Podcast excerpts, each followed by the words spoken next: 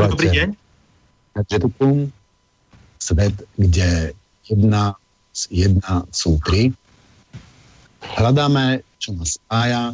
Od telefónu vás vítá Ivo Moravčík. Dnes je 20. marca 2018 18.04. Dnešnou témou je alternatívne vzdelávanie. Naším zácným hostom je odborník na alternatívne vzdelávanie, pán Pavel Kramer. Dobrý den. Dobrý den. A zo štúdia v Bystrici nás bude manažovať Peter Spišiak. Dobrý večer. Peter. V prvom rade ja si neodpustím trošku odpočiť od témy a zaželať vám peknú jar. Je to už asi 50 minút, čo máme jar, čo bol, bol, bola denná rovnodennosť. S niektorými danosťami sa rodíme, vidíme ich po našich predkoch, Možno je to aj niečo ako duša, avšak eh, bez sporu obrovský vplyv na náš spôsob myslenia, konania, na naše vzdelávanie. Vzdelávanie je zrejme aj kľúčom ku slobode a k novej, eh, lepšej spoločnosti si my v tejto relácii chceme spolu vysnívať. Vzdelávanie z nás môže spraviť poslušných otrokov či kreatívnych polobohov. Vzdelanie z nás môže spraviť individualistického srdca alebo človeka vnímajúceho sa aj ako súčasť vyšších celkov. Vzdelanie určuje budúcnosť našej spoločnosti. V našej spoločnosti sme vzdelávaní najmä rodičmi a školským systémom. Ja sa pamätám, ako som sa na školu moc tešil a aj na to, aké strašné sklamanie som zažil, keď som sa nemohol venovať tomu, čo ma prirodzene. Ale bol som nutený sa bifliť veci, ktoré ma vôbec nezaujímali škoda, škola vo mne prakticky dusila moju prirodzenú túžbu po poznaní. Považoval som ju však za nutné zlo, ako naučiť mladých ľudí potrebné veci k životu. A potom som videl film Summerhill, Demokratická škola, film z roku 2008, natočený na základe skutočnej udalosti a skutočne dodnes existujúcej alternatívnej škole v Anglicku. Zistil som, že vzdelávanie môže vypadať aj úplne, úplne inak, ako som ho zažil ja a ako ho zažila pravdepodobne väčšina našich poslucháčov. Potreba um, témy o vzdelávaní je v mojej hlave prakticky od začiatku, čo som začal robiť túto reláciu. Akurát som doteraz ešte nenarazil na človeka hodného tejto téme až pár mesiacov dozadu som počúval uh, reláciu Emila Páleša a on sa tam náhodne, by the way, zmienil o odborníkovi na alternatívne vzdelávanie pánovi Pavelovi Kramerovi. Tak som neváhal, Pavla som kontaktoval, pozval som ho do relácie, ale žiaľ Bohu, ten daný termín Pavel nemohol, takže sme reláciu snažili pretočiť, aj sme ho avizovali, ale nahrávka žiaľ nebola v dostatočnej kvalite. Takže hm, dneska tu už Pavla máme naživo, takže môžete aj volať svoje otázky na 0483 81 01 alebo nám môžete písať svoje otázky na studio náš Slobodný vyšší. Takže teraz poprosím pána Kramera, či by mu niečo o sebe povedal. Tak eh, zdravím všechny posluchače na Slovensku. Eh, já jsem původně nechtěl být učitelem, protože možná podobně jako Tibor, tak e, moje školní léta, jak na základní škole, tak na střední škole pro mě nebyla nějak zvlášť radostná nebo zajímavá. Byla to poměrně nuda a e, učitelé, bohužel jsem neměl takové učitele, které by mohly být pro mě, pro mě vzorem. A tak jsem sám byl překvapený, když asi ve 22 letech jsem se rozhodl začít učit. Bylo to mm, v souvislosti s antropozofií, protože jsem se od 19 let začal zabývat e, různými duchovními směry, mimo jiné antropozofií a chodil jsem na nějaké přednášky, kam chodili i valdoští učitelé, tehdy začínali, začínali valdorské školy v Čechách pár let po revoluci a oni mě oslovili, jestli bych náhodou nemohl u nich učit angličtinu, protože jim někdo odešel a protože tak nějak věděli, že jsem dobrý na cizí jazyky. Takže jsem to tehdy ještě odsouhlasil, eh, říkal jsem si, to zkusím, proč ne, ale pro mě samotného to bylo zají, překvapivé rozhodnutí. A vlastně s tím učením jsem, mm, jsem vydržel až do dnes, takže mám za sebou téměř 20 let učení v alternativních školách. Určitě dodnes aj v té valdorské škole. E, ne, já jsem e, vlastně před asi třema, třemi a půl roky jsem odešel. Poslední moje štace byla, jsem učil na Valdorském liceu v Praze, to znamená střední škole Valdorské. Eh, jsou čtyři takovéto střední školy v České republice, ale já jsem se přece jen rozhodl, že pro mě je lepší vystoupit z toho nebo relativně úzkého valdorského proudu a věnovat se těm, tomu alternativnímu školství obecně. To znamená podporovat všechny ty proudy, které tu existují. Nejen valdorské vzdělávání, ale i Montessori, i školy typu Summerhill nebo lesní školy a tak dále. Protože jsem si všiml, že mezi těmito jednotlivými proudy se za těch 20 let existence alternativního vzdělávání vytvořily takové poměrně hluboké pří, příkopy. Většina těch lidí je v tom svém směru a mm, nemá čas nebo motivaci komunikovat s těmi lidmi z těch jiných směrů. A stejně tak hluboký nebo možná ještě hlubší příkop je mezi těmi alternativními školami jako celkem a řekněme školami mainstreamovými. Že taky vlastně ty dvě strany mezi sebou moc nekomunikují a existuje tam celá řada předsudků. A já jsem se vlastně před těmi zhruba čtyřmi lety eh, rozhodl tohleto změnit a stát se takovým překlenovačem eh, těchto propastí, takovým stavitelem mostů. To je úžasné. Čiže vlastně chcete, aby sa tieto školy mohli, mohli doplňať, učiť vzájomne od seba a aby sa mezi nimi vytvorila ta, taká nějaká synergická energia.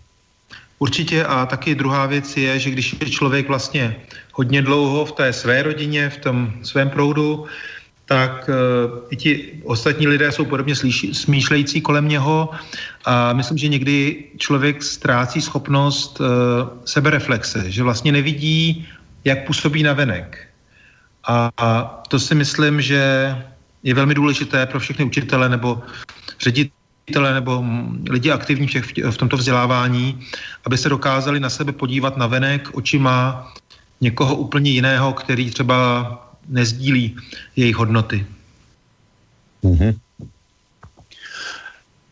Pome, by som vás poprosil, keby ste nám spravili takú nejakú uh, rýchlu, ľahkú prednášku o, o histórii vzdelávania, aby sme aby sme to viděli v tej, v tej eh, dynamike historie a toho, toho vývoja. Já vás poprosím. Jak má být ta přednáška dlouhá? No, tak aby sme sa potom ešte mohli venovať eh, tomu vlastne, aký, aké sú v skutočnosti rozdiely, aby ste nám aj vedeli popísať, že ako vyzerá, ako, ako vyzerá to, to vyučovanie v týchto alternatívnych školách, ako môže, mm. aby sme to porovnali a môžete popísať nejaký, nejaký taký vyučovací deň alebo, alebo týždeň, alebo prístup a tak ďalej, no však tam bude, uh, aby to nebylo len o té historii, já nevím, povím příklad, 10, 10 minut.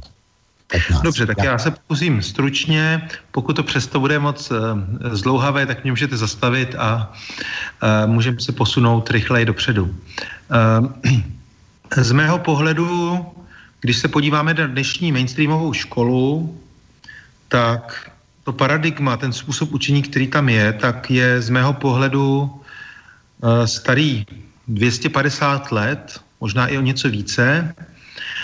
Je to způsob učení, kde nejdůležitější je si zapamatovat to, co říká učitel a pochopit logické souvislosti a potom při nějaké nejbližší příležitosti, při nějaké zkoušce nebo písemce, vlastně víceméně v nezmíněné formě eh, tohleto učení eh, vlastně reprodukovat. Je to styl, který má kořeny právě ještě starší, než je doba Marie Terezie, kdy bylo zavedeno povinné školní vzdělávání.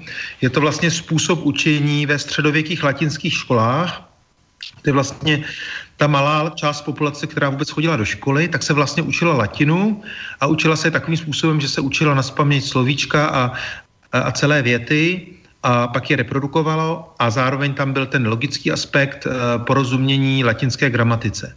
A tenhle ten vzor toho učení té latiny, tak z velké části z mýho pohledu vlastně pořád ještě žije i v těch dnešních školách. Že když to jsou jiné předměty, jako třeba fyzika nebo chemie, tak se to pořád učí z větší části tak, jako by to byla latina, jako by šlo pouze o memorování pojmů, jejich vysvětlování a spojování mezi sebou. A to je vlastně takový jakoby jeden proud, který je, je hodně cítit v těch eh, dnešních školách, těch klasických. A potom ten druhý proud o něco novější, pochází z doby průmyslové revoluce, to znamená v našem případě uh, Rakouska, Hojerska asi ze začátku 19. století.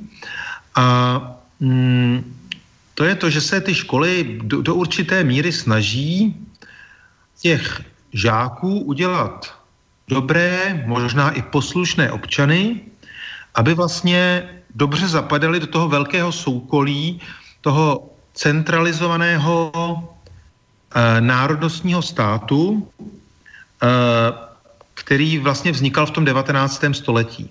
To znamená, aby nějakým způsobem byli připraveni na nějaké specializované povolání, třeba právě technického typu, a mohli ho vykonávat v rámci, řekněme, toho cíle toho, toho státu, dejme tomu v našem případě eh, Rakouska-Uherska. A eh, takže mm, je tady, eh, je tady taková jakoby snaha, bych řekl, trošku, trošku ty lidi unifikovat, aby, aby nějakým způsobem táhli za jeden pro vás tím směrem, kam, kterým se ubývá ten moderní industriální stát. A e, tyhle ty věci e, jsou věci, které se za posledních 150 let příliš nezměnily.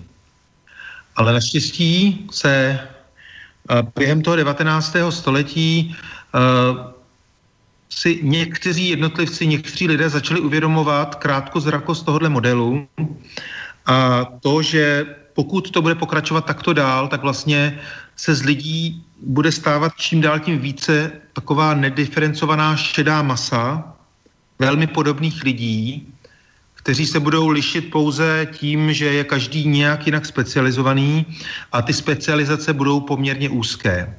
To znamená, že masa se... je možno cieľom. Ja si myslím, že vtedy tu sa to možno práve v tom začiatku 19. storočia začalo, hmm. začalo zneužívať a začalo sa to brať ako mocenský nástroj. Mm-hmm. Určitě, určitě eh, je to silný mocenský nástroj i do dneška eh, v mnohých totalitních režimech nebo i v těch režimech, kteří vypadají demokraticky, tak eh, ta škola má ohromný vliv na utváření myšlení lidí. A protože ve většině států dneska bohužel je školství vlastně pod většinovou nebo totální kontrolou státu, tak i ten stát může utvářet, unifikovat myšlení těch občanů skrz, skrz ty školy, které ovládá. Právě ještě v tom 19. století tomu tak nebylo. V některých státech, jako například ve Spojených státech amerických, neexistovaly v 19 století všechny školy patřily pod nějakou náboženskou denominaci, pod nějakou církev nebo pod církev a škol, ško, škola byla nepovinná. To znamená, rodiče se rozhodovali, jestli vůbec dítě dají do školy a rozhodovali se, do jaké školy to dítě dají. A e, to vytvořilo poměrně velkou pestrost těch škol a další zajímavý efekt, který je téměř neuvěřitelný, že ačkoliv v tom 19. století to ta škola byla nepovinná ve Spojených státech, tak Spojené státy měly nejvyšší míru gramotnosti na světě. Něco kolem 95-97%. To znamená mnohem méně, než mají Spojené státy dneska po 100 letech. No, něco tam bude zle. Asi zřejmě, keď ta úroveň klesá. Co si hmm. myslíte? Uh, určitě. to prebereme potom, potom špeciálne sa pozrieme na to, že čo tam je zlé, že kde, pre, jaké to môže prichádzať k degradácii namiesto tomu, toho, aby sme tu očakávali nějaký vývoj k lepšímu. Hmm. Uh, ano, jednu věc můžu říct teďka, ono to samozřejmě souvisí s tím, že hlavně v těch západních zemích lidé bohatnou, Eh, vlastně během toho 20. století sílil, řekněme, ten sociální segment, to znamená různé podpory lidem třeba v, v nezaměstnanosti a tak dále. To znamená, že takový ten motiv přežití, který byl dřív, tak už přestal být v té západní části světa aktuální. A vlastně i ti, i ta chudší vrstva, dělnická třída bohatla a vlastně takový, dejme tomu, západoněmecký dělník si vlastně taky užil velmi dobře. Mohl dokonce jezdit eh, na, na prázdniny do Egypta, na Malorku a tak dále, mít eh, Mercedesa. A takže si myslím, že um, dneska už delší dobu v tom západním světě vlastně není tady takový ten tlak na to, že musím být úspěšný, musím být dobrý, dobrý v té škole, musím uspět, jinak nepřežiju. Přežije každý, přežije i ten, který se celou dobu fláká. A, uh, a může přežívat docela dobře. Já jsem nedávno potkal ve vlaku jednoho, jednoho Rusa, který dostal možnost žít v, v Německu, asi měl, eh, asi měl třeba německé předky, nicméně německy ani moc neuměl a nějakou dobu tam pracoval, asi dva roky a teďka říkal, že už nepracuje, já jsem se ho ptal, proč. On říkal, no, mě to zase tak nebavilo, ta práce, já jsem teďka na podpoře a mně to stačí, mám nějaký ten byt, mám tu svoji motorku, takhle si vědu občas jako za zábavou, teďka jedu na Ukrajinu si odvést moji ženu, našel jsem tam dobrou ženu a mě to zase tak nebaví, ta práce. Takže takovýhle člověk vlastně není nucen pracovat. A když se podíváme na ty školy, tak i, i ty žáci to vlastně ví, že není nutné se tolik namáhat. Proto máme dneska poměrně hodně lidí, kteří uh, se třeba v té škole ani nesnaží, nepřipadá jim to zajímavé a nemají pocit, že tím něco ztrácí. A tohle to si myslím, že nebylo v tom 19. století. No, přece jen ty lidé se snažili třeba o ten sociální vzestup a třeba skrz tu školu se dostat někam do nějaké lepší společnosti a tak dále. Mm-hmm. A kedy, kedy sa toto kedy sa toto stalo? Ako, jak, jak to bolo za sociku, keď toto porovnáte ako za sociku? Tam, neviem, že mi sa dalo, že tam tí ľudia boli motivovaní a tí ľudia sa, sa snažili. Aj keď to mali garantované. Mm-hmm. Uh, zajímavá otázka. Uh, já, ta škola za, za, za socialismu měla daleko větší autoritu, měla větší respekt v očích dětí i rodičů a, uh, a řekl bych, že ta společnost nebyla tolik rozdělená, jako byla dneska. A to, že ta škola je vlastně, ta, ta, že ta společnost je více rozdělená dnes, dnes, dneska, že je čím dál tím více bohatých lidí, čím dál tím více chudých, uh, zvětšuje se i právě propas mezi vzdělanými a nevzdělanými, tak uh, to vede dneska k tomu, že ti, kteří v, právě v té škole uh, začínají neuspívat, začínají mít třeba špatné známky, začínají se řadit k těm horším, tak si myslím, že to um, daleko hůře nesou než tehdy, protože tehdy ta společnost byla v zásadě uh, do velké míry rovnostářská a nebylo zas tak důležité, jestli je člověk vepředu nebo vzadu. Rozdíly třeba mezi nejvyšším a nejnižším platem tehdy podle mě oficiálně mohl být třeba něco jedna ku šesti. Dneska je to třeba jedna ku šedesáti. Uh, to znamená, že si myslím, že v té době ta atmosféra v školách v tomhle smyslu byla taková, třeba dohromady děti, řekněme, z různých sociálních vrstev, třeba děti velmi vzdělaných rodičů nebo rodič. A ty rodiče si ani ty školy nevybírali, možná ani neměli takovou možnost a hlavně ty školy byly víceméně všechny stejné nebo skoro stejné, takže ani ne, nemělo smysl si vybírat. Eh, dneska jsou skvělé školy a naopak školy, které jsou úděsné. Takže vlastně dneska se ta společnost diferencuje a to je ohromný rozdíl v určité době ze socialismu. Natiska sa mi to otázka, že čo by ste z toho propasti medzi bohatými a chudobnými uh, vlastne robili, aký je váš návrh, ale to si asi necháme nakoniec. Ano. Uh-huh. Uh, poďme uh, ešte v tej histórii, keby sme, keby sme uh-huh. mohli pokračovať. Tak, jak jsem říkal, tak vlastně ke konci 19. století se utvořila taková, řekněme, úzká vrstva především intelektuálů, ale hlavně mladých lidí, že řekněme mladí, mladí lidé, kteří se narodili v poslední třetině 19. století, tak e, začali cítit poměrně velký odpor proti vlastně té civilizaci, kterou vybudovali jejich, jejich rodiče, jejich předkové. E, začalo se jim zdát, že ta společnost začíná být přetechni, přetechnizovaná, že se vlastně odpojujeme od, od přírody, že ztrácíme přirozené instinkty a právě takovým skvělým případem té umělosti, eh, té nepřirozenosti byla právě škola té doby.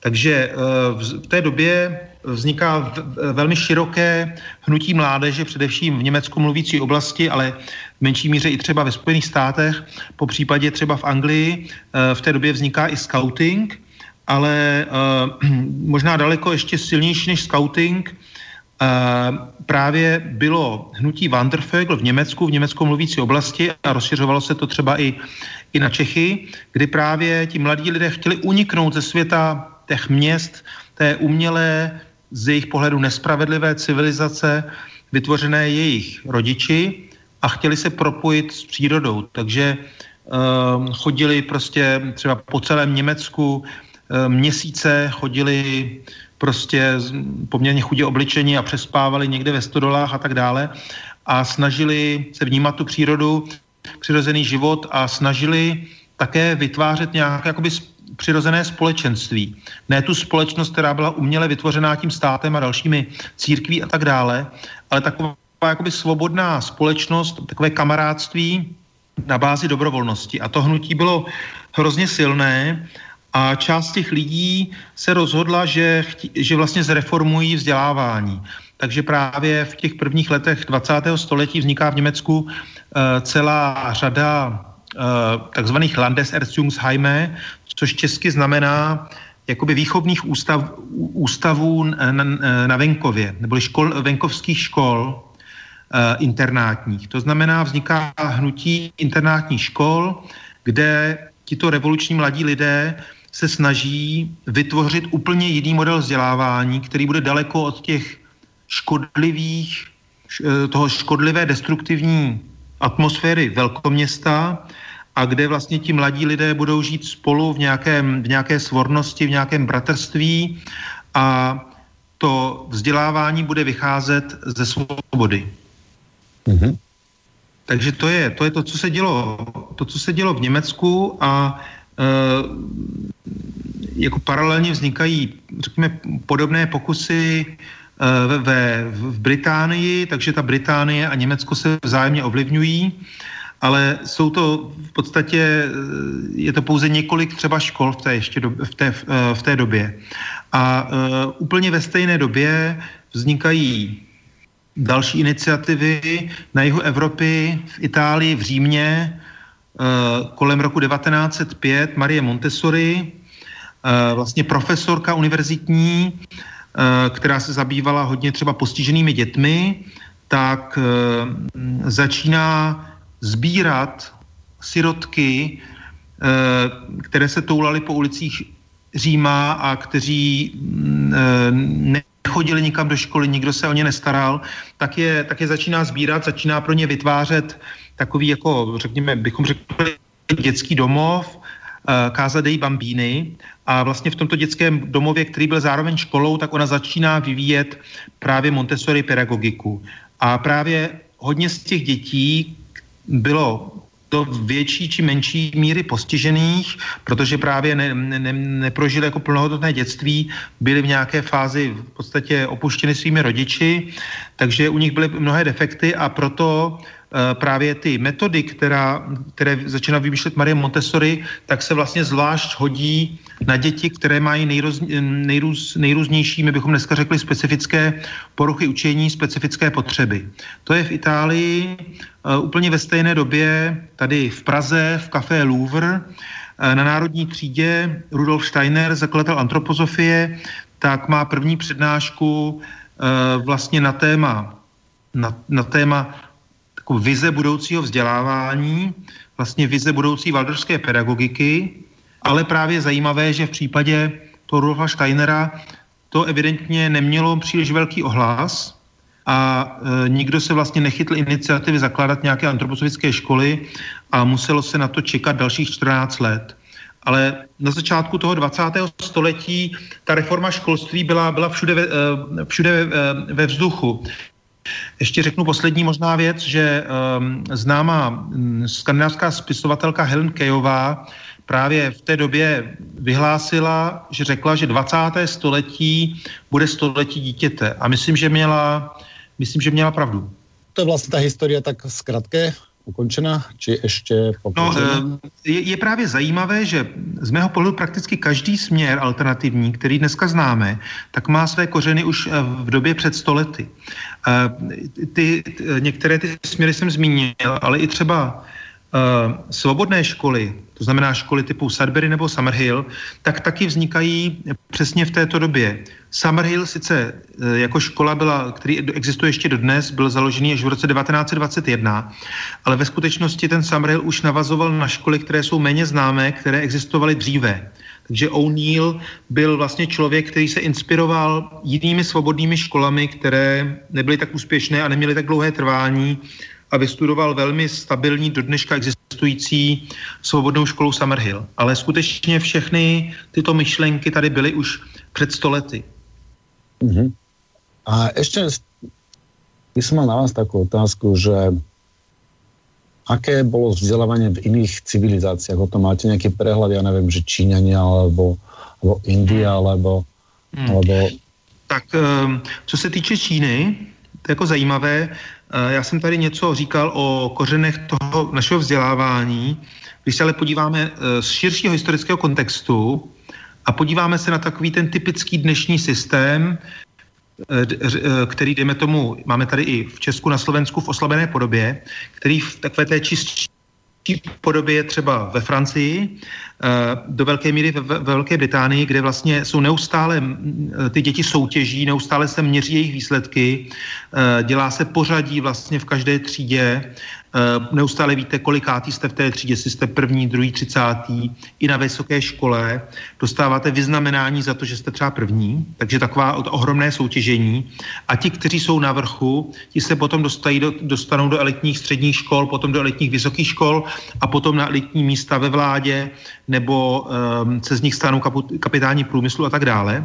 Tento systém který je možná tady na tom kontinentu asi nejsilněji zastoupen ve Francii, v oslabené formě i ve všech jiných zemích, tak vlastně pochází z Číny, ze staré Číny, protože tam už před tisíciletími byl vlastně systém školství, který byl hlavně k tomu, aby byl, byli vybráni nejschopnější úředníci, mandaríni, kteří budou té Číně vládnout. Takže vlastně takový ten uh, model, takový ten strnulý úřednický stát, uh, ke kterému vlastně vychovávají školy ty nejlepší úředníky, tak to je vlastně věc, která pochází ze staré čínské civilizace. A my to tady v Evropě pouze, pouze recyklujeme. Něco, co je hrozně prastarého. Tak to je Čína, eh, a která shodou okolností dneska získává eh, ve světě větší a větší vliv, takže to začíná být znova aktuální. A pak tu máme, eh, ale zase naopak řekněme, ty civilizace domorodé nebo primitivní se jim někdy říká, který právě nestratili ten vztah k přírodě a tu souvislost a kde vlastně to vzdělávání probíhalo přirozeně. Právě Peter Gray, který napsal uh, vynikající šk- knihu Svoboda učení, která je o svobodných školách, o školách typu Sudbury, tak vlastně ukazuje, že ten demokratický model komunitní, eh, kdy si vlastně ty žáci sami vládnou, sami rozhodujou, takže vlastně existuje do dneška ještě v některých primitivních společnostech, u některých primitivních kmenů, kde taky vlastně není žádná hierarchie, kde se ti dospělí nesnaží nějak uměle děti vychovávat, kde velká část učení probíhá buď v reálném životě, anebo formou hry. Takže vlastně to hnutí Sudbury, které se snaží ten samarilský model e, rozšiřovat, tak přímo do určité míry i vědomě navazuje právě na tu tradici těchto domorodých kultur. Sám jsem v Indii byl svědkem školy, která vlastně vznikla tímto způsobem v oblasti, v jedné kmenové oblasti. No, no toto by som vás poprosil, máme tu otázku o dosť, ale trošičku není k téme, takže ju prečítam, prečítam neskôr. Mm-hmm. Uh, čo sa týka toho spoločného rozhodovania mm-hmm. versus uh, tá hierarchia, mm-hmm. ja osobne považujem práve tú hierarchiu, práve ten spôsob, jak je spoločnosť zorganizovaná za uh, veľmi nešťastný a vytvá, uh, vytvárajúci tieto negatíva, ktoré tu vidíme. Takže čo si myslíte, môže spoločnosť fungovať ako celá spoločnosť, že by fungovala, bola by organizovaná podobným spôsobom, akým, akým sa rozhoduje v tej škole Summerhill? E, to je zajímavá otázka. Já si myslím, že určitě závisí na velikosti té společnosti. Pokud e, a na, řekněme, stupni industriálního vývoje, pokud bychom se vrátili k skromnějšímu způsobu života a nepotřebovali tady velké uhelné jaderné elektrárny a ohromné uh, vlastně ten třeba možná i vlaky nebo, nebo takové ty, takový ten těžký průmysl, tak si myslím, že je možné se vlastně vrátit k tomuhle komunitnímu stylu a rozhodovat nějakým způsobem společně, částečně demokraticky, částečně intuitivně, částečně tam může fungovat přirozená autorita, stejně jako fungovala v, těch, v těchto kmenech. Ale vidím určitý problém, že pokud bychom chtěli zachovat ten náš komfort a tu sofistikovanost té dnešní civilizace, tak některé věci, které máme, tak hodně souvisí právě s tou centralizací mo, e, ropy, e, s centralizací moci. A to je právě, to jsou věci, které závisí na energetice, na ropě, po případě na jaderné energii. Právě jeden třeba význačný um, německý vědec uh, Jung, tak, uh, tak uh, Jung je to podobné jméno jako ten slavný psycholog, tak ten vlastně napsal celou knihu o tom, proč je proti jaderné energii, nejen kvůli tomu, že je to možná nebezpečné, ale v, pr- v prvé řadě proto, že ta jaderná energie vám vytvoří nesmírně centralizovaný stát, který povede vlastně k zmenšení míry demokracie. Takže já si myslím, že ten problém je v tom, že tyhle ty výdobytky moderní civilizace, eh, aby existovaly, tak se musí centralizovat obrov, jako energie ohromné množství, ohromného množství lidí, aby třeba taková jaderná elektrárna vznikla. Mm-hmm. Takže vy vidíte součást vlastně ta um, link medzi centralizáciou moci a centralizáciou energie. Keď sa nám podarí energeticky sa odstrihnúť a energeticky sa decentralizovať, tak uh, vtedy tá moc uh, prestává být uh, centralistická. Přesně tak je to, je to přesně vidět, když se podíváme na státy, které mají nejvíce ropy, jako třeba Saudská Arábie, Venezuela, Rusko, další třeba jiné arabské státy, tak všechno to jsou státy, kde je velmi silně, silné vedení státní, velká hierarchie, eh, ty státy jsou totalitní nebo řekněme napůl totalitní. Jo, jedinou snad výjimkou je Norsko, které, které má taky poměrně, um, poměrně dost ropy, ale je, je relativně demokratické. Ale všechny ty ostatní státy skutečně, to, že tam je ta ropa, vede k tomu, že ty státy jsou hodně centralistické a mají mm, tendenci k to, být totalitní. No, oni jsou centralistické už z toho, že mm, ta parlamentárna štruktúra je centralistická, že sa ľudia vzdávajú to právo rozhodovať v tej spoločnosti ano, ano. v prospech, v prospech niekoho a tým sa dostávajú vlastne do pasívnej pozície iba určovania uh, vodcu, ale nezamýšľajú sa nad konkrétnymi riešeniami uh, a tak ďalej. A to dostáva, dostáva ľudí do, tej, do takého nejakého pasívneho módu, by som povedal, čo tiež má určitě, súvislosť. Určitě, třeba v těch arabských státech ti lidé nejsou vůbec vnuceni pracovat, ti, kteří jsou přímo občanem třeba té Saudské Arábie nebo Emirátů, eh, protože ta renta, která je vlastně z té ropy a která je tam nějakým způsobem rozdělovaná na všechny ty obyvatele, kteří jsou oficiálními občany toho státu, tak vlastně stačí, stačí na živobytí. A tudíž, jak jste správně řekl, tak to, tak to vede, vede k určité pasivitě. A ty práce, které třeba udělat, tak na to si najímají vlastně levné pracovní síly ze zahraničí, kteří, kte, kte, kteří ale nemají práva těch občanů. Konec konců v menší míře se něco podobného děje i u nás. Mm-hmm. Já mám ještě jednu takovou otázku o známom uh, Janovi Amosom, Amosom Komenskom. Komenský, čím bol čím prispel alebo čím zmenil on ten vzdělávací systém? Hmm. Um, jedno jeho velmi známé dílo se jmenuje Orbis Pictus, a to znamená svět obrazem.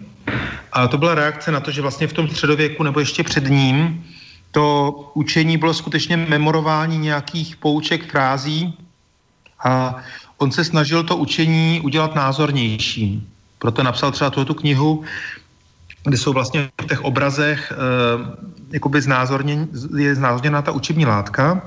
A další věc, že chtěl, aby ty lidé nebo ty děti se seznámili vlastně i s tím každodenním životem. To znamená nejen s nějakými intelektuálními spekulacemi, ale aby každý člověk věděl, jak třeba funguje e,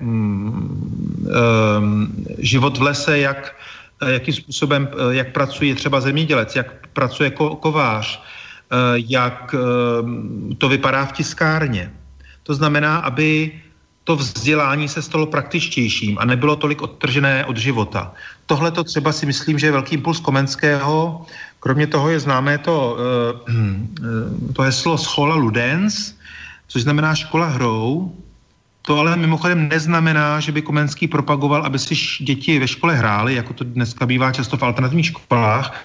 On tím myslel, že myslel vlastně, že divadelní hry jsou dobrým didaktickým prostředkem, aby zprostředkovali určitou učební látku. To znamená třeba určité uh, pasáže z historie. Je dobré vlastně hrát jako divadelní hry a pak to vlastně bude pro ty děti živé a lépe, uh, lépe se jim to vryje do paměti. Mimochodem, ale uh, celá řada věcí, který, o kterých, které vlastně vztahujeme k Komenskému, tak Eh, nemusel nutně vymyslet Komenský jako by první. Některé vlastně aspekty právě třeba to schola Ludens převzal od jezuitů. Mm-hmm. Což je vlastně jakoby možná překvapivé, protože on byl v opozici ke jezuitům, on byl eh, českým bratrem, ale uh, skutečně ty impulzy se, ty nové impulzy se dějí paralelně na různých místech, v různých komunitách lidi ve stejné době napadají podobné věci. Jo, to přesně určitě jste měli, eh, když jste měli povídání s Emilem Pálešem, tak uh, on vlastně to studuje celý život. Uh, synchronicitu v dějinách. Takže to málo kdy bývá jeden člověk, který přijde s nějakou novou myšlenkou, ale v té jeho době je třeba několik dalších lidí, kteří přišli s tou stejnou myšlenkou, ale to třeba nejsou kulturná vlna. Hej. Hej, samozřejmě já po teóriu Aleša tiež to tak vnímám, že napriek našou históriou teče veľa rôznych e, vln, ktoré na to vplývajú. Um, ja by, som, ja by som túto históriu asi zrejme ukončil, aj keby sa tu dalo ešte mm. rozprávať o tom, jak, jaké boli tie kvázi mm. práve spoločnosti alebo v rodoch, ako sme žili. Neviem, možno keď máte nejaké informácie, ako sme žili v rodoch, to by, to by, to by, to by ste ešte mohli povedať. Máte o tomto, že tí naši slovanskí predkovia ako žili prvnež sa zmenila ta společnost, než přišla kristianizácia a feudalismus? Eh, já si myslím, že u těch Slovanů je velmi těžké doložit uh, historicky třeba podrobnosti z toho života těch Slovanů, ale to, co je jako poměrně z mého pohledu cítit u těch Slovanů, že třeba i ta jejich mytologie, uh, částečně i způsob života je velmi podobný způsobu života starých Indů. Je vlastně ti bohové můžeme, můžeme je částečně přiřadit a v té Indii z toho kulturního dědictví je mnohé živé dodnes a já jsem skutečně jakoby viděl třeba některé ty děti, které pocházely z těch domorodých kmenů, jakým způsobem si hrajou a mohu potvrdit to, co vlastně píše třeba Peter Gray v té knize Svoboda učení. Že skutečně eh, v nich je ještě nějaká taková neposkvrněná síla takového jakoby přirozeného učení, přirozené hravosti a že vlastně nemají ještě jakoby rozvinuté ego, to znamená tu, takovou tu snahu být lepším než ti ostatní, e, nějakým způsobem se vyvyšovat, ponižovat ty další a tak dále. A to si myslím, že právě bylo i u těch star, starých Slovanů, že to bylo velmi demokratické a vlastně každý v té nějaké obci, každý měl prostě své, každý měl své slovo. Mm-hmm. No, ja osobne sa domnievam, že my by sme sa z tohto mohli niečo naučiť a z, týchto, z tohto systému starých Slovanov použiť na také nejaké vylepšenie tohto systému alebo na zmenu tohto systému, aby, aby to bolo proste lepšie. Čiže aj, aj tomuto sa venujeme. Inak máme tu pravidelného hostia pána Jana Kozáka, ktorý je e, prekladateľom zo sanskrtu mm. a taktiež e, archivářem, e, filozofem a práve o týchto veciach sa tu, o týchto veciach sa tu bavíme. To, to je tiež zaujímavé možno pre poslucháčov. Inak pripomínam, že ďalšiu reláciu budeme mať uh, s pánom Kozákom, už keď, už keď o tom rozprávame. Uh, 17.4. a o, o dva týždne 3.4. budeme mať uh, reláciu s Milanom Markom na, na tému biznis s Ruskom. Vlastne, čo sa to tu, čo sa to tu deje, že Európa má embargo s Ruskom, ale naše trhy obsadila Amerika. Mm-hmm. Takže zhruba asi, zhruba asi o tom to bude. Ja tu dám, máme tu, e, máme tu otázky od poslucháčov. Mm-hmm. Ja vám ich teraz e, prečítam a odpoviete pod pesničke, môžeme to takto spraviť? Ano. Takže by sme to nejak zhrnuli. A potom mm-hmm. hlavne, aby nám ostal, ostal aj čas, aby sme si povedali tie zásadné rozdiely, aby sme si popísali, ako tá ako tá výučba funguje a aby si to ľudia vedeli, vedeli představit. Dobře, dobře, my jsme se hodně zabývali tu historií, tak se potom můžeme vrhnout do přítomnosti. Takže prečítam tie, eh, prečítam tie otázky. Dve otázky prišli do štúdia. Prvá je aktuálne výstupy merania výstupných uh, profilov absolventov vzdelávania rôznych kútov sveta hovorí aj o súčasnosti jednotlivých systémov. Západ sa prepadá v nevedomosti absolventov. Zmekčovanie podmienok možno je priateľné pre mentálne pozadu rómskej populácie. Skrytý a transparentný individualizmus, individualizmus je protispoločenský. Nepotrebuje spoločnosť nejaký spoločný základ hodnot žitia, vzájomnej kooperácie a spolužitia. Mm-hmm. Príkladom individualizmu je sám Soros. A pre vás, ja mm-hmm či to je vlastne, kto je u vás, u, u vás príkladom pre individualizmus, však to môžete nepovedať, kto je príkladom mm. pre individualizmus u vás. Mm-hmm. Dobře, a ta druhá otázka? A ešte to pokračuje e, ďalšími podotázkami. Je pre vás vzorom individualizmus najúspešnejších niekedy hien? A čo s didaktikou u nás mentálne prepadajúcich Rómov? Mm-hmm. A druhá otázka je, v minulosti individu, individuálne vzdelávanie Američanov vytvorilo spoločnosť nejednotných hodnot žitia až k dnesku neschopných, neschopných ako spoločnosť uhájiť vlastnú prosperitu proti tlaku ohlupovaniu médií a moci manipulátorov. Mm-hmm. Um, mohl byste na to jednou tu poslední otázku, protože nebyla dobře slyšet s těmi Američany. Um, V minulosti hmm. individuálne vzdelávanie Američanov no. vytvorilo spoločnosť nejednotných hodnôt žitia, až ku dnešku neschopný ako spoločnosť uhájiť vlastnú prosperitu mm-hmm. proti uhlupovania médií a Jasne. moci manipulátorov. Jasně, ano. Tak, to je ta druhá otázka. A je tam nějaká otázka, nebo je to jen tvrzení?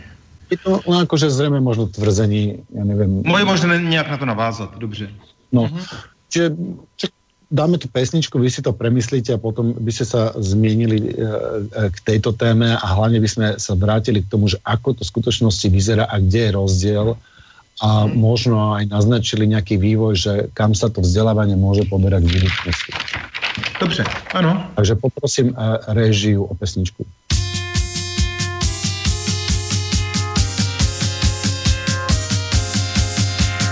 Ne, Pětku, ne, já jsem v tom tak prosím Pětku, ne, tak prosím Pětku, ne. Ne, Pětku, ne, pěda jsem ztracený, táta se rozlobí, se zbudu trestaný. Že jsem chyběl a látku nedohnal, já budu asi pít, tak čert, aby to vzal. Musel jsem prát a doma pomáhat, ještě tři dní, nechci se vymlouvat. Ne, pětku ne, já jsem v tom nevinně, tak prosím pětku ne, tak prosím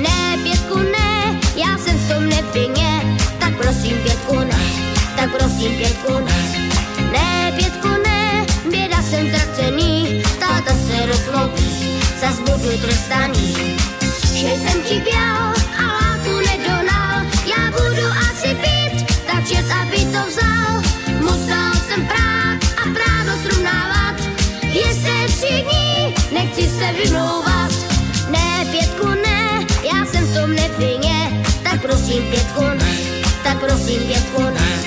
Ne, pětku ne, běda jsem ztracený, táta se rozlobí, zas budu trestaný.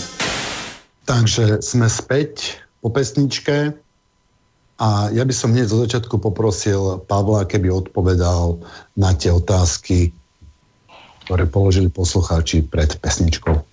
No, e, tak tam je skutečně dobré znát e, jakoby historii, aby vlastně všechny ty věci nebyly házeny do jednoho pytle.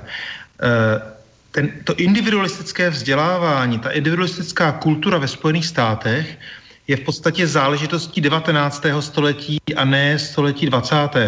Nebo v 20. století to spíše dobíhá ještě setrvačností. Právě v tom 19. století tam ten stát americký byl velmi slabý. Vlastně většina věcí se rozhodovalo na těch nižších úrovních a byl tam právě typický ten individualismus těch Američanů. Spousta třeba vynálezců, celá řada zajímavých vynálezců, podnikatelů a tak dále žila právě v té době. A třeba Edison, jeden z nejslavnějších vynálezců, právě zajímavý tím, že prakticky nechodil do školy. Třeba dva roky chodil do školy, potom, potom rok chodil, potom zase nechodil. To znamená, on vůbec nebyl právě formován uh, touhle tou latinsko-technokratickou školou, ale v podstatě se tomu vyhnul. A právě proto měl takové tvořivé myšlení a zdaleko nebyl, zdaleko nebyl sám. Ale e, potom e, vlastně v tom 20. století, ve 20. 30. letech ve Spojeném státu se začíná masově zavádět státní školství, centralizované, určované ze zhora vlastně politiky. A e, dneska je velká většina škol, drtivá většina škol v Americe jsou školy, e, školy státní.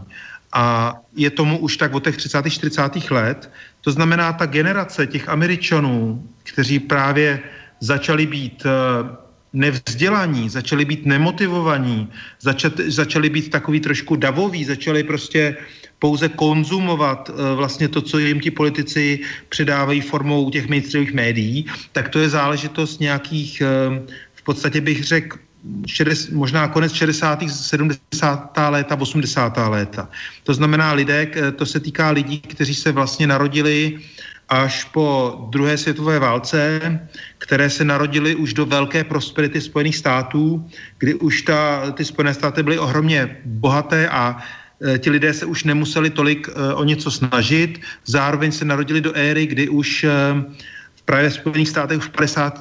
letech byla masově rozšířená televize a s tím i ta možnost vlastně manipulace těch širokých mas. Takže to si myslím, že jsou že to právě nevytvořilo to individualistické školství americké 19. století, ale právě to už uh, více, více kolektivistické státní školství, které bylo zaváděno ve 20. 30. letech.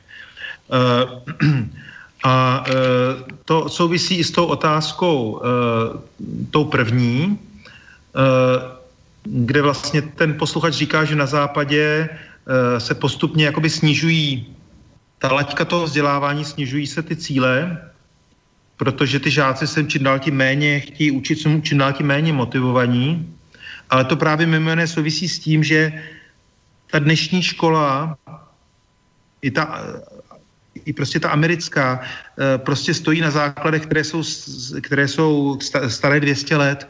A proto protože ten svět se velmi vyvíjí, tak je čím dál tím méně odpovídá dnešní době, čím dál tím méně odpovídá potřebám těch dětí a ty učitelé nedokážou ty děti zaujmout.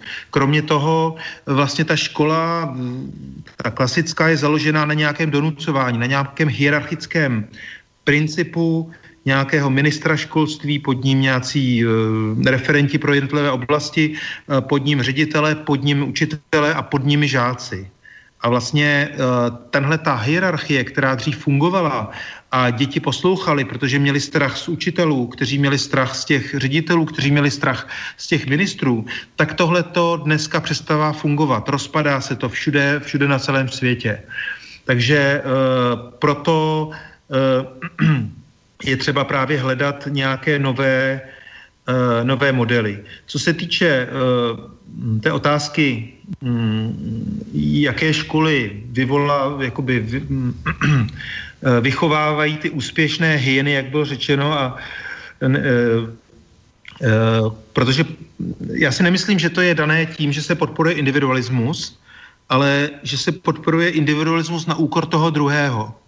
Nemyslím si, že je problém, když uh, hledáme talenty dětí, hledáme se je podpořit v tom, v čem jsou jedineční, dáme jim zažít možnost úspěchu, ale problém je v tom, když v té škole je atmosféra hodnocení a ty jedni se snaží být dob, dobří na úkor těch druhých, což je e, vlastně situace drtivé většiny e, škol, ať už je to v České republice, na Slovensku, nebo ve Spojených státech, nebo někde jinde.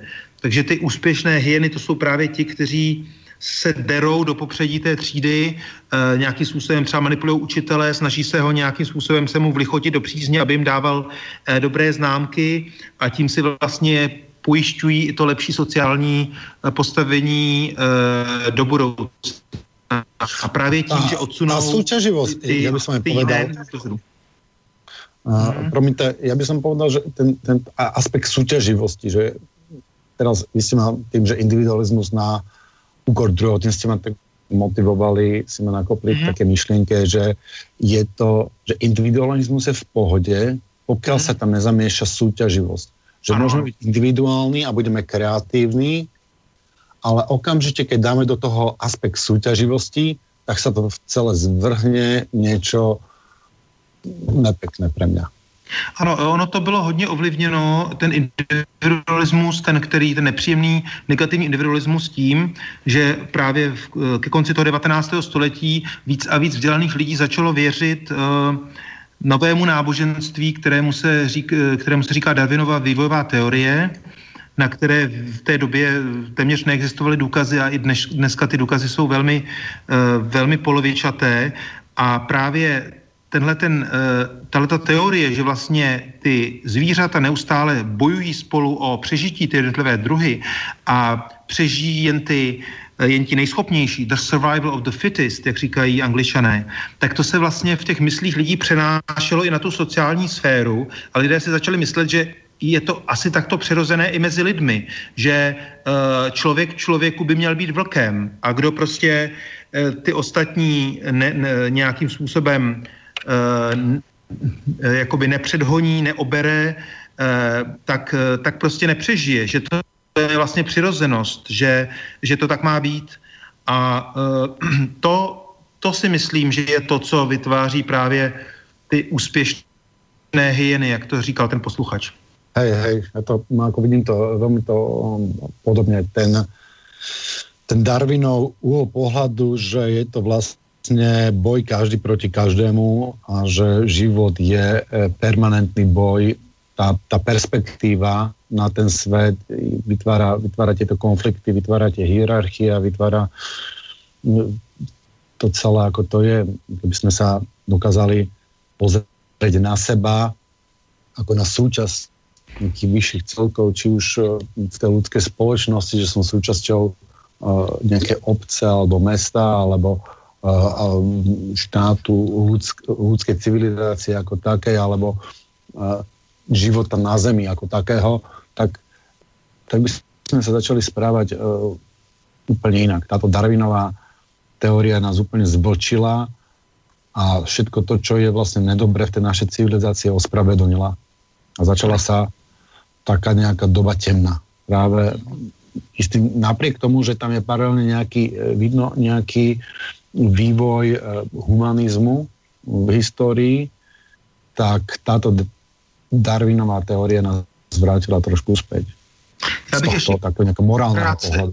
Určitě, já bych ještě krátce odpověděl na tu otázku s těmi Rómy, protože ono to souvisí uh, s tím, o čem jsme si povídali předtím. Rómové je vlastně etnikum, které se do Evropy dostalo dávno, před tisíci lety, možná i více, uh, právě z oblasti uh, dnešního Rajastánu v severní Indii, a vlastně i do dneška vlastně ty lidé v tom Rajastánu jsou, řekněme, ještě více spjatí s těmi, s přírodou, s tím starým způsobem života, s těmi kmenovými společenstvími a tak dále. To znamená, problém Rómů je v tom, že to, co je pro ně přirozená, přirozená kultura, přirozený způsob života, tak e, my vlastně tím, že jsme je nutili žít v panelácích za socialismu, nutili jsme se jim přizpůsobovat se našemu způsobu, tak e, jsme vlastně zničili tu jejich kulturu a výsledek je ten, že oni převážné většině už nemají tu svoji původní kulturu, ale ani se nezačlenili do té, do té naší. Takže jsou jako do velké míry vykořeněny a proto není divu, že Eh, je to s nimi tak těžké, ale to si myslím, že jsme způsobili my tím, že jsme je násilně vytrhli z toho jejich přirozeného způsobu života. Protože v tom Rajastánu to je vlastně stejné etnikum, které tam je do dneška, tak ti lidé žijí šťastně, mají plnohodnotný život. A, a kočují? Mají žít takým kočem? Ano, kočujou, protože kočujou ten Rajastán, to je z větší části poušť a po těch poměrně velkých obl- prostorách oni kočujou, žijou vlastně ve stanech, mají ale nádhernou třeba hudbu, tance a tak dále a nedošlo tam k takové degradaci jako třeba u nás. No inak e, iba to poznamená, mali sme to aj Marka Baláža, on spomínal, že to není ako za socializmu, že by im zakázali ako kočovať, ale že to už za Rakúska, Uhorska sa proste boli zákony proti kočovaniu. Áno, áno. Že to je, je to trošku dlhšie. Dobre, e, tak na, na otázky sme zodpovedali, ste ano, ano. tým spokojní. Takže ideme povedzte nám, no v čom je rozdiel medzi týmito alternatívnymi školami, alebo jak, jak tam vyzerá to vyučovanie, alebo v čom sú také najväčšie rozdiely medzi štandardným školstvom a týmto alternativním.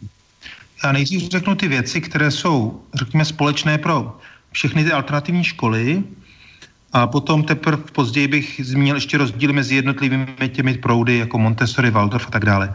Tak obecně se dá říct, že v těch alternativních školách nebo třídách, někdy máme alternativní třídy uvnitř třeba i státních škol, tak e, je tam úplně jiná atmosféra.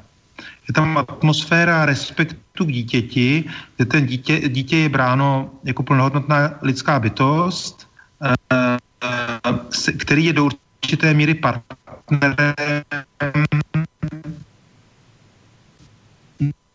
nám dospělým učitelům nebo rodičům. Eh, většinou neexistuje soutěžení a eh, eh, hodnocení nějaké odměny za nějaké vynikající výkon, nebo naopak právě tohle to tam buď není vůbec, nebo to znamená, uh, jinak nemají strach z toho, že třeba dostanou špatnou známku, že se jim něco nepovede, uh, nemají strach říct třeba svůj názor těm učitelům.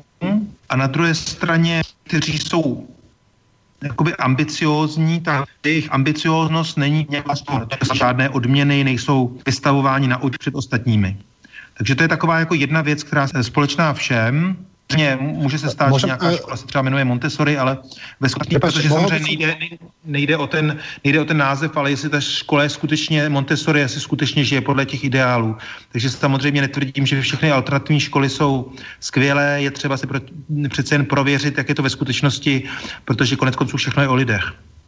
Já bych tu poznamenal, já jsem těž e, tak trochu učitel, učím bojové hmm. umenia Mm-hmm. A ja som si všimol, akým eh, veľkým blokom v učení je strach z neúspechu. Že keď mm. v tom bojovom umení ten uh, žiak sa proste, tam je atmosféra, že keď spraví niečo zlé, že je za to trestaný alebo nejakým spôsobom vyvíjaný na ňo tlak, tak ten človek sa bojí bojí robiť, e, e, robiť nové veci, bojí sa skúšať nové veci, robiť niečo, v čom má istotu, vyvinie si radšej menej nástrojov ako s väčšou istotou, než aby skúšal nové veci a zapájal nové veci a, a, a vyvíjal sa. Taký študent, ktorý sa učí v prostredí, ktoré, ktoré na ňo nevyvíja tlak, že sa môže miliť a nech si aj vyskúša zle na schvál, aby to precítil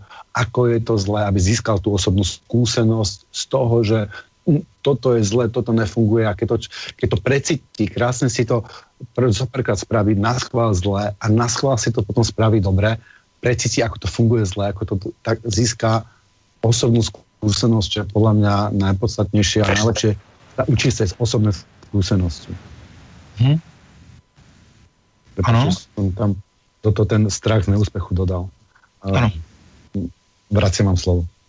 Eh, dobře, takže eh, tohle je taková eh, základní věc, říká se tomu bezpečné prostředí, že se v těch alternativních školách snaží vytvořit emocionálně bezpečné prostředí pro ty děti. A to zároveň i znamená, že ty veškeré projevy těch dětí jsou brané jako přirozené a přijímají se. Že děti můžou i plakat, když jsou nešťastné, mohou, a nikdo jim neříká, ty seš kluk, kluci by neměli plakat, nebo e, můžou, e, když mají radost, tak můžou poskakovat e, po třídě a být třeba trochu hluční. To znamená, že vlastně ti dospělí se nesnaží nějak tlumit jejich emoce a říkat jim, tato tvoje emoce je nesprávná, ta sem nepatří. Tohle to by si teďka neměl pocitovat. Ale bohužel tohle to se děje právě na velké části těch klasických škol že tí ľudia sú potlačovaní a no tak lebo tam bol proste je to ospravedlné tým, že by rušili ľudí. Mm-hmm. Není tam, eh, není tam ten ruch, není to tam, eh, že niektorí zase sa nemôžu sústrediť na to, ano. lebo niekto si tam poskakuje. Eh, právě ti klasičtí učitelé, toho, ten typický klasický učitel, to má tak, že má pocit, že je ohromné množství učební látky, kterou je třeba probrat, která je hrozně důležitá, a vidí, že má jen omezený počet hodin a že to tak jako tak nestíhá. A teď, když ještě nějaký děti tam třeba zlobí nebo dělají trochu hluk, nebo vyjadřují, že by třeba raději dělali něco jiného, než se učili ten nudný předmět, tak jim to vadí a, a, ty učitelé v sobě e, mají strach a stres z toho, že nestíhají tu učební látku, že potom rodiče nebo řediteli budou hodnotit, že nejsou správní, že nesplnili tento cíl a, tí, a tyto, ten svůj strach, tyto své emoce zase přenáší zpátky na děti. E, vlastně z toho stresu můžou být i agresivní vůči těm dětem. A tyto učitelé ale vůbec nechápou, že učení je desetinásobně efektivnější, když ty děti mají skutečnou vnitřní motivaci se učit. To znamená, že si sami rozhodnou, že se chtějí učit. Potom ta stejná učební látka je, možná, je možné ji probrat, procvičit za třeba pěti, pětkrát kratší dobu. A tu, ale tuhle tu zkušenost ti učitelé nemají, protože vlastně oni pořád učí v té, té stejné škole, sami chodili do podobné školy a oni prostě elementárně nevěří tomu, že by to mohlo, mohlo být jinak. A když slyší třeba o nějakém Summerhillu nebo tak, tak řeknou, no to je asi v Anglii, tam, je, tam, je, tam jsou jiní lidé, ale tady v českých podmínkách to nejde. To jak sa priamo demokraciou, no tak to vo Švajčiarsku. Vo Švajčiarsku tá demokracia priama ide, to by sme, hmm. tu my nikdy to, to, to není. A tým pádom, že si to uh, neskúsime, samozrejme, že keby sme zavedli tú priamu demokraciu, tak spravíme zo pár, zo pár kiksov, ale jak inak sa naučíme s tým nástrojom pracovať, než tým, že si ho vyskúšame. A pokiaľ hmm. seba odsudíme na úroveň uh, proste druhoradých v porovnaní so Švajčiarmi, že toto my, to, čo Švajčiari 200 rokov dozadu dokázali, to my dneska, dneska nie sme schopní spraviť, tak to je jasné, že to nespravíme. Ale keby sme si povedali, že no dobré, dneska sme konečne schopní spraviť to, čo spravili Švajčiari pred 200 rokmi a prevezmeme na seba zodpovednosť nejak, nejakým spôsobom v nejakej polopriamej demokracii, tak by to bolo inak. Ale keď nikdy nezačneme, tak tu skúsenosť nikdy nezískame. Ano, určitě, ale to, co je právě důležité, je právě začít v těch školách. E, v tom Švýcarsku, já jsem dva roky učil ve Švýcarsku a tam i uvnitř těch škol je právě vý, velká míra té přímé demokracie. Ty žáci jsou zvyklí diskutovat s učiteli o tom, co se učí, jak se učí a právě ne na alternativních školách, ale na většině obyčejných státních škol ve Švýcarsku je, jsou, jsou právě tyhle ty věci běžné. To znamená tohleto diskutování, tohleto obhajování třeba svého názoru, ale i respektování názoru druhého. To ty Švýcaři přirozeně uh, si vlastně procvičují už vlastně v těch školách a proto, když uh, potom jsou dospělí, tak jsou, myslím, že zralí na to vzít tu zodpovědnost uh, za tu přímou demokracii. Kdyby se ale vlastně ta, tento referendum, přímá demokracie zavedlo ve státech, které byly dlouhodobou totalitní a kde i to školství probíhá totalitním způsobem, což ale si myslím, že bohužel většina států světa, tak si nejsem jistý, jestli by to referendum dobře fungovalo, protože si myslím, že by lidé příliš byli ovlivněni třeba masovými e, sdělovacími prostředky, televizí, rádiem a tak dále, e, těmi, kteří vlastně mají ty peníze koupit si, zafinancovat ty hlavní kanály, tak je tomu často od východ eh, od nás, ale i, i se to děje poslední dobu třeba i v České republice, eh, že ti, kteří vlastní ty jednotlivá média, tak velmi, velmi ovlivňují veřejné mínění. To znamená, že si myslím, že to, když eh, vyhlásíme to referendum, přímou demokracii, samo od sebe ještě nemusí vést k nějakému zlepšení, ale je třeba paralelně k tomu zlepšit ten systém škol tak, aby v těch školách se ty děti naučili vlastně uh, to rozhodování. A to právě uh, se nejvíc snaží ve školách typu Summerhill nebo Sudbury, které vlastně vznikly, hlavně teda ty školy Sudbury vznikly ke konci 60. let, jako takový pokus o záchranu americké demokracie, která v té době, jak už právě jeden z těch posluchačů jakoby naznačil, tak začala velmi upadat a lidi začali být um, takový, řekněme, hloupý, nevzdělaný, ovlivnitelní uh, těmi manipulátory, tak ti zakladatelé těch Sudbury škol si řekli, musíme s tím něco udělat, musíme začít už od, uh, od toho raného věku a učit ty děti k té zodpovědnosti tím, že jim tu zodpovědnost uh, dáme. Takže v těch školách Sudbury ty děti už od první třídy mají možnost o většině třeba pravidel v té škole hlasovat dokonce hlasovat i o tom, který učitel bude mít prodlouženou pracovní smlouvu na, na další rok. To znamená, ty pravidla, které platí v Sudbury škole, jsou pravidla, které si vytvoří sami děti spolu s dospělými, ale ti dospělí mají stejný hlas jako ty děti. To znamená, máme třeba, když máme poměr 1 ku 10 uh, učitelů a žáků, tak to znamená, že 90% hlasů mají žáci a pouze 10% učitelé. Takže skutečně většina těch pravidel uh, mají na svědomí žáci. A pokud někdo něco porušuje z těch pravidel, tak zase ta komunita, ty děti, uh, to řeší vlastně sami a snaží se nějakým způsobem pracovat s těmi, s těmi který, kteří, kteří nějaké ty přestupky dělají. A samozřejmě lidi, kteří takto vyrostou, tak určitě budou skvělými občany ve státu, který má zavedený, zavedenou na všech úrovních přímou demokracii. Takže inými slovami, pokud chceme zaviesť priamu demokraciu, tak musíme začať od školstva. Mm-hmm. Takže učiteľia, ktorí nás počúvate, riaditeľia škôl, ktorí nás počúvate, ľudia na ministerstve zodpovedných, ktorí nás počúvate, keby ste náhodou fachali pre ľudí, tam už v týchto výškach to ani nepredpokladám, prosím vás, umožniť tým žiakom čo najväčšiu mieru demokracie, samorozhodovania, diskusie, argumentácie o všetkých problémov tej triedy, tej školy v najväčšej možnej miere, aké viete. A vtedy sa možno budeme pripravení na tú demokraciu, alebo možno, no, dneska není ani, ani vôľa, ale vôľa bude práve, keď príde taká generácia, ktorá už týmto veciam aspoň pričuchlá, a že sa im to bude, bude zdať e, prirodzené. Takže toto je taká výzva, e, moja výzva k učiteľom, teda, pokiaľ to budú počúvať. Mm-hmm. Vraciam vám slovo. E, Prepáčte, e, máme tu dve otázky, alebo chcete dodať niečo k tomuto? Eh, ne, můžete, můžeme se vrhnout na ty otázky. Otázka číslo jedna. Rozvoj společenstva je základ alebo len slabost?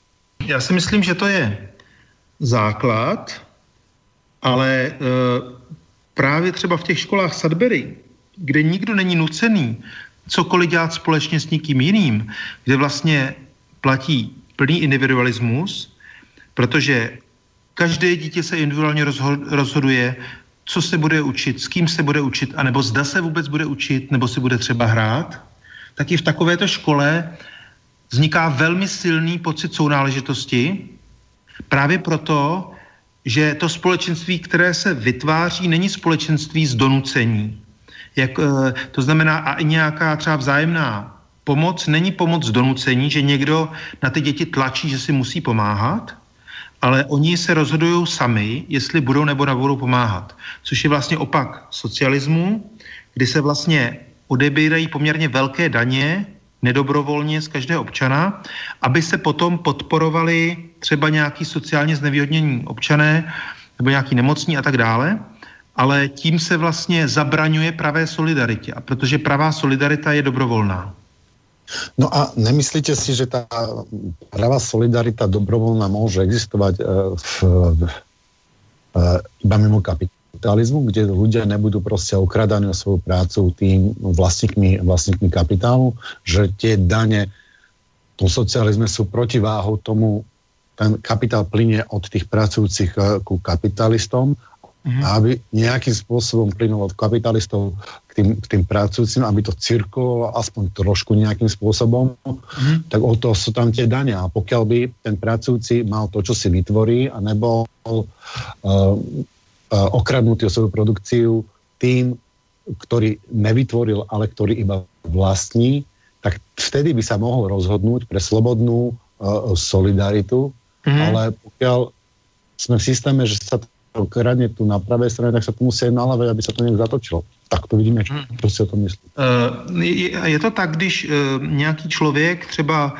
vydělává velmi málo, je na, je na kraji jako existenčního minima a má vlastně neustálý třeba strach o přežití nebo a z, za to, aby zaplatil na základ, nějaké základní um, výdaje, uh, nebo je vlastně v dluzích, je v exekuci. V České republice je to už téměř jeden milion, jeden milion zadlužených občanů, což je ohromné, ohromné číslo, tak ten člověk se nachází v takovém jako neustálém stresu a potom vlastně začíná platit ta Darwinova teorie, že tito lidé se jako nuceně musí starat především sami o sebe, aby nějakým způsobem přežili, protože jsou pod tímhletím ohromným tlakem.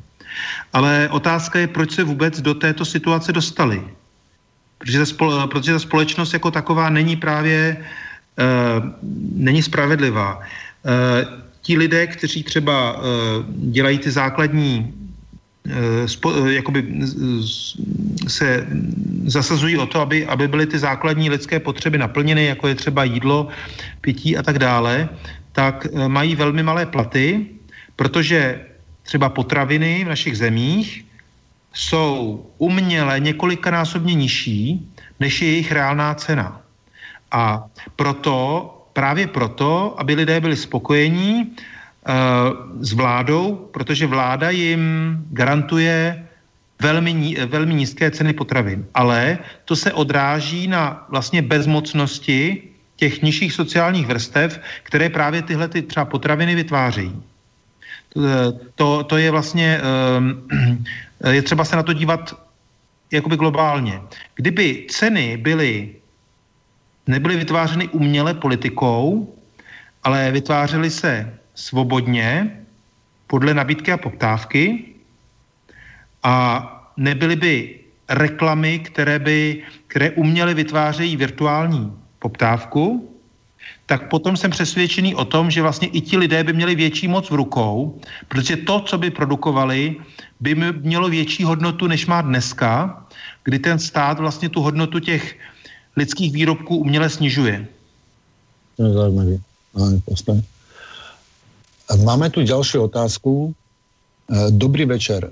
Keď sa Romovia nedokázali začleniť medzi európske obyvateľstvo, je možné to očakávať od súčasných imigrantov z Afriky? Vlastne hovoríte, že súčasným imigrantom máme umožniť žiť podľa ich, ich e, doterajšieho spôsobu života, ináč im ublížime. Jozef.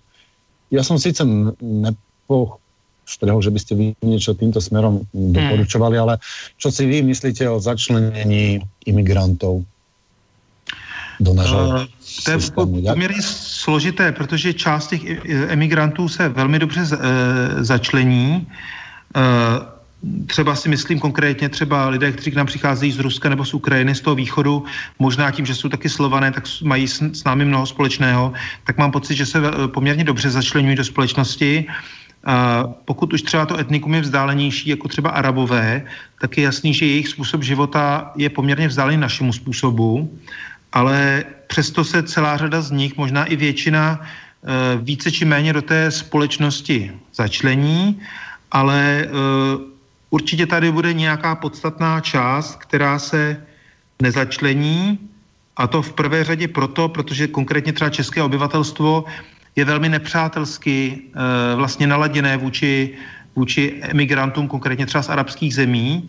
To znamená, že tito lidé jsou jakoby sociálně izolováni, proti tomu většinovému obyvatelstvu, které vůči nim má předsudky, které třeba do určité míry jsou oprávněné, ale každopádně, které nepřispívají uh, k tomu začlenění. Uh, taky závisí, závisí to skutečně na tom, jako národ, nakolik je schopný akceptovat uh, tu jinakost. Myslím, že třeba v Německu se to daří mnohem lépe než u nás. Tam máme několik milionů třeba muslimů, že Eh, žije v Německu převážně Turků, ale i třeba Kurdů, Arabů a dalších. A myslím, že Němci relativně, říkám, relativně dobře tu integraci zvládají. Uh, tam, kde je největší právě rasismus vůči, vůči, těmto, uh, vůči těmto etnikům, ty části Německa jsou přesně ty, ty, ty, ty části, kde moc ty emigranti nejsou, jako například Sasko. Ale tam, kde jich je hodně, tak tam si právě lidé už za těch posledních 50 let na ně zvykli a zjistili, že to jsou taky lidé, kteří mají nějaké mm, své mínusy, plusy a e, není možné říct, že jsou nějak jako méně hodnotní než my. Dobre, oni, jako samozřejmě, že nikdo nie je méně hodnotný, ale um, já, jsem, já žijem v Anglicku mm. 13 rokov a já, já si tu všímám, že prostě tá schopnosť asimilovať sa je daná nejakou, nejakou kultúrnou blízkosťou. To znamená, mm. že poviem príklad, e, tisíc Poliakov sa asimiluje asi jednoduchšie ako tisíc ľudí zo Strednej Afriky. Hej? Ano, určitě a, souhlasím, ale chtěl bych... No. Tá, e, i, pravdu povediac, u, nedokážem povedať, že u všetkých, ale u veľmi veľkej časti týchto ľudí je iná úroveň agresie. Je to správanie je agresívnejšie a vzhľadom na to, že ja som, uh, ja som aj vyhadzovač security a ja si všímam tú agresiu veľmi pozorne, mm. tak um, štatisticky tá agresia je tam proste oveľa, oveľa vyššia týchto, u týchto pristahovalcov. Aj ten, celkovo ten postoj je taký antagonistickejší a o mnoho, o mnoho uh, väčšia pravdepodobnosť, že sa dostanú do nejakého fyzického konfliktu. Mm-hmm. Ano, určitě. Ale možno tohto sa tí ľudia boja. Ano, je, je to ale podobné jako by s těmi Romy, že ta příčina toho jevu, který jste popsal poměrně správně, je právě v tom, že oni jsou vykořeněni. Oni se neintegrovali třeba do té mainstreamové britské kultury, ale už i ztratili tu svoji původní.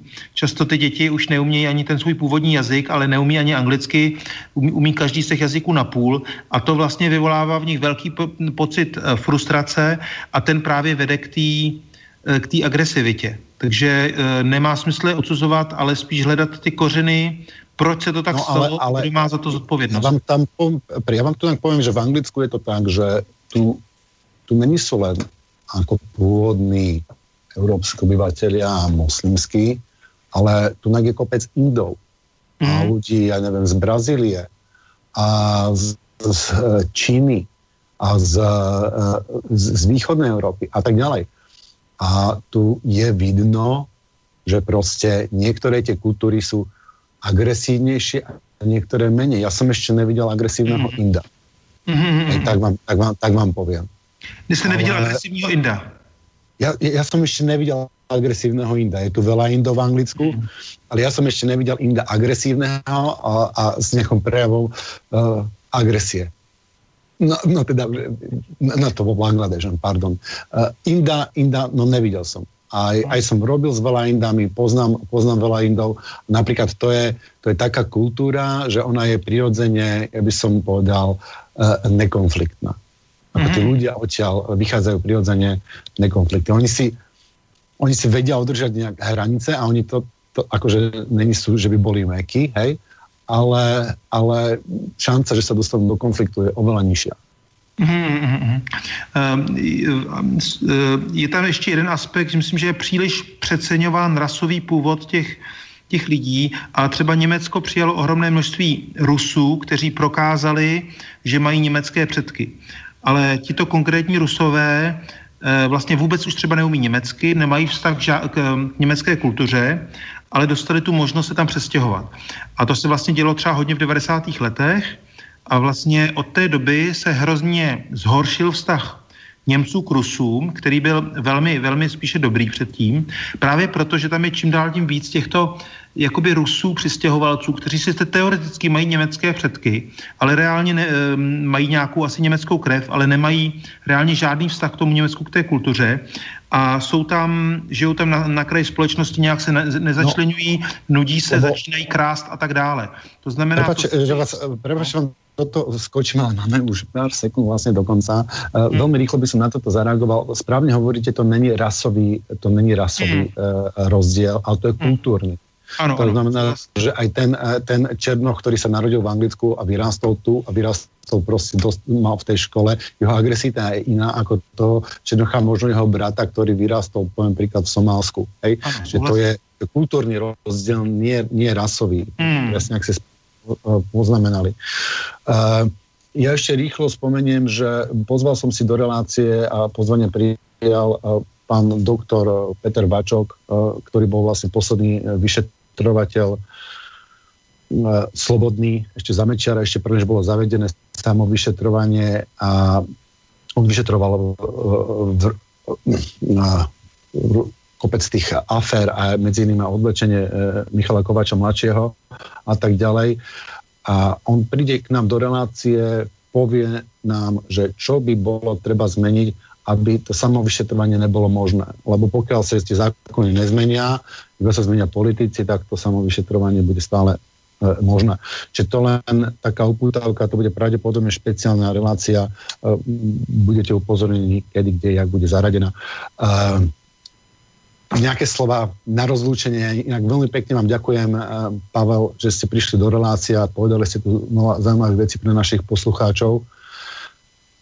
A nějaké slovo na, na záver. Ďakujem vám. Um, tak já bych chtěl uh, popřát všem posluchačům na Slovensku, aby se nebáli uh, snažit se změnit něco ve vzdělávání, i když, i když vím, že ta situace na Slovensku je mnohem těžší než třeba tady u nás v Čechách, že ta svoboda mm, je tam mnohem menší, ale přesto, jak jsem vnímal eh, na cestách po Slovensku poslední dobou, tak cítím, že tam to všude vře, právě nejen v politice, ale i v tom, že lidé si více a více uvědomují, že ten systém vzdělávání, který tam je, je, je prostě starý, nefunkční a že je třeba to změnit.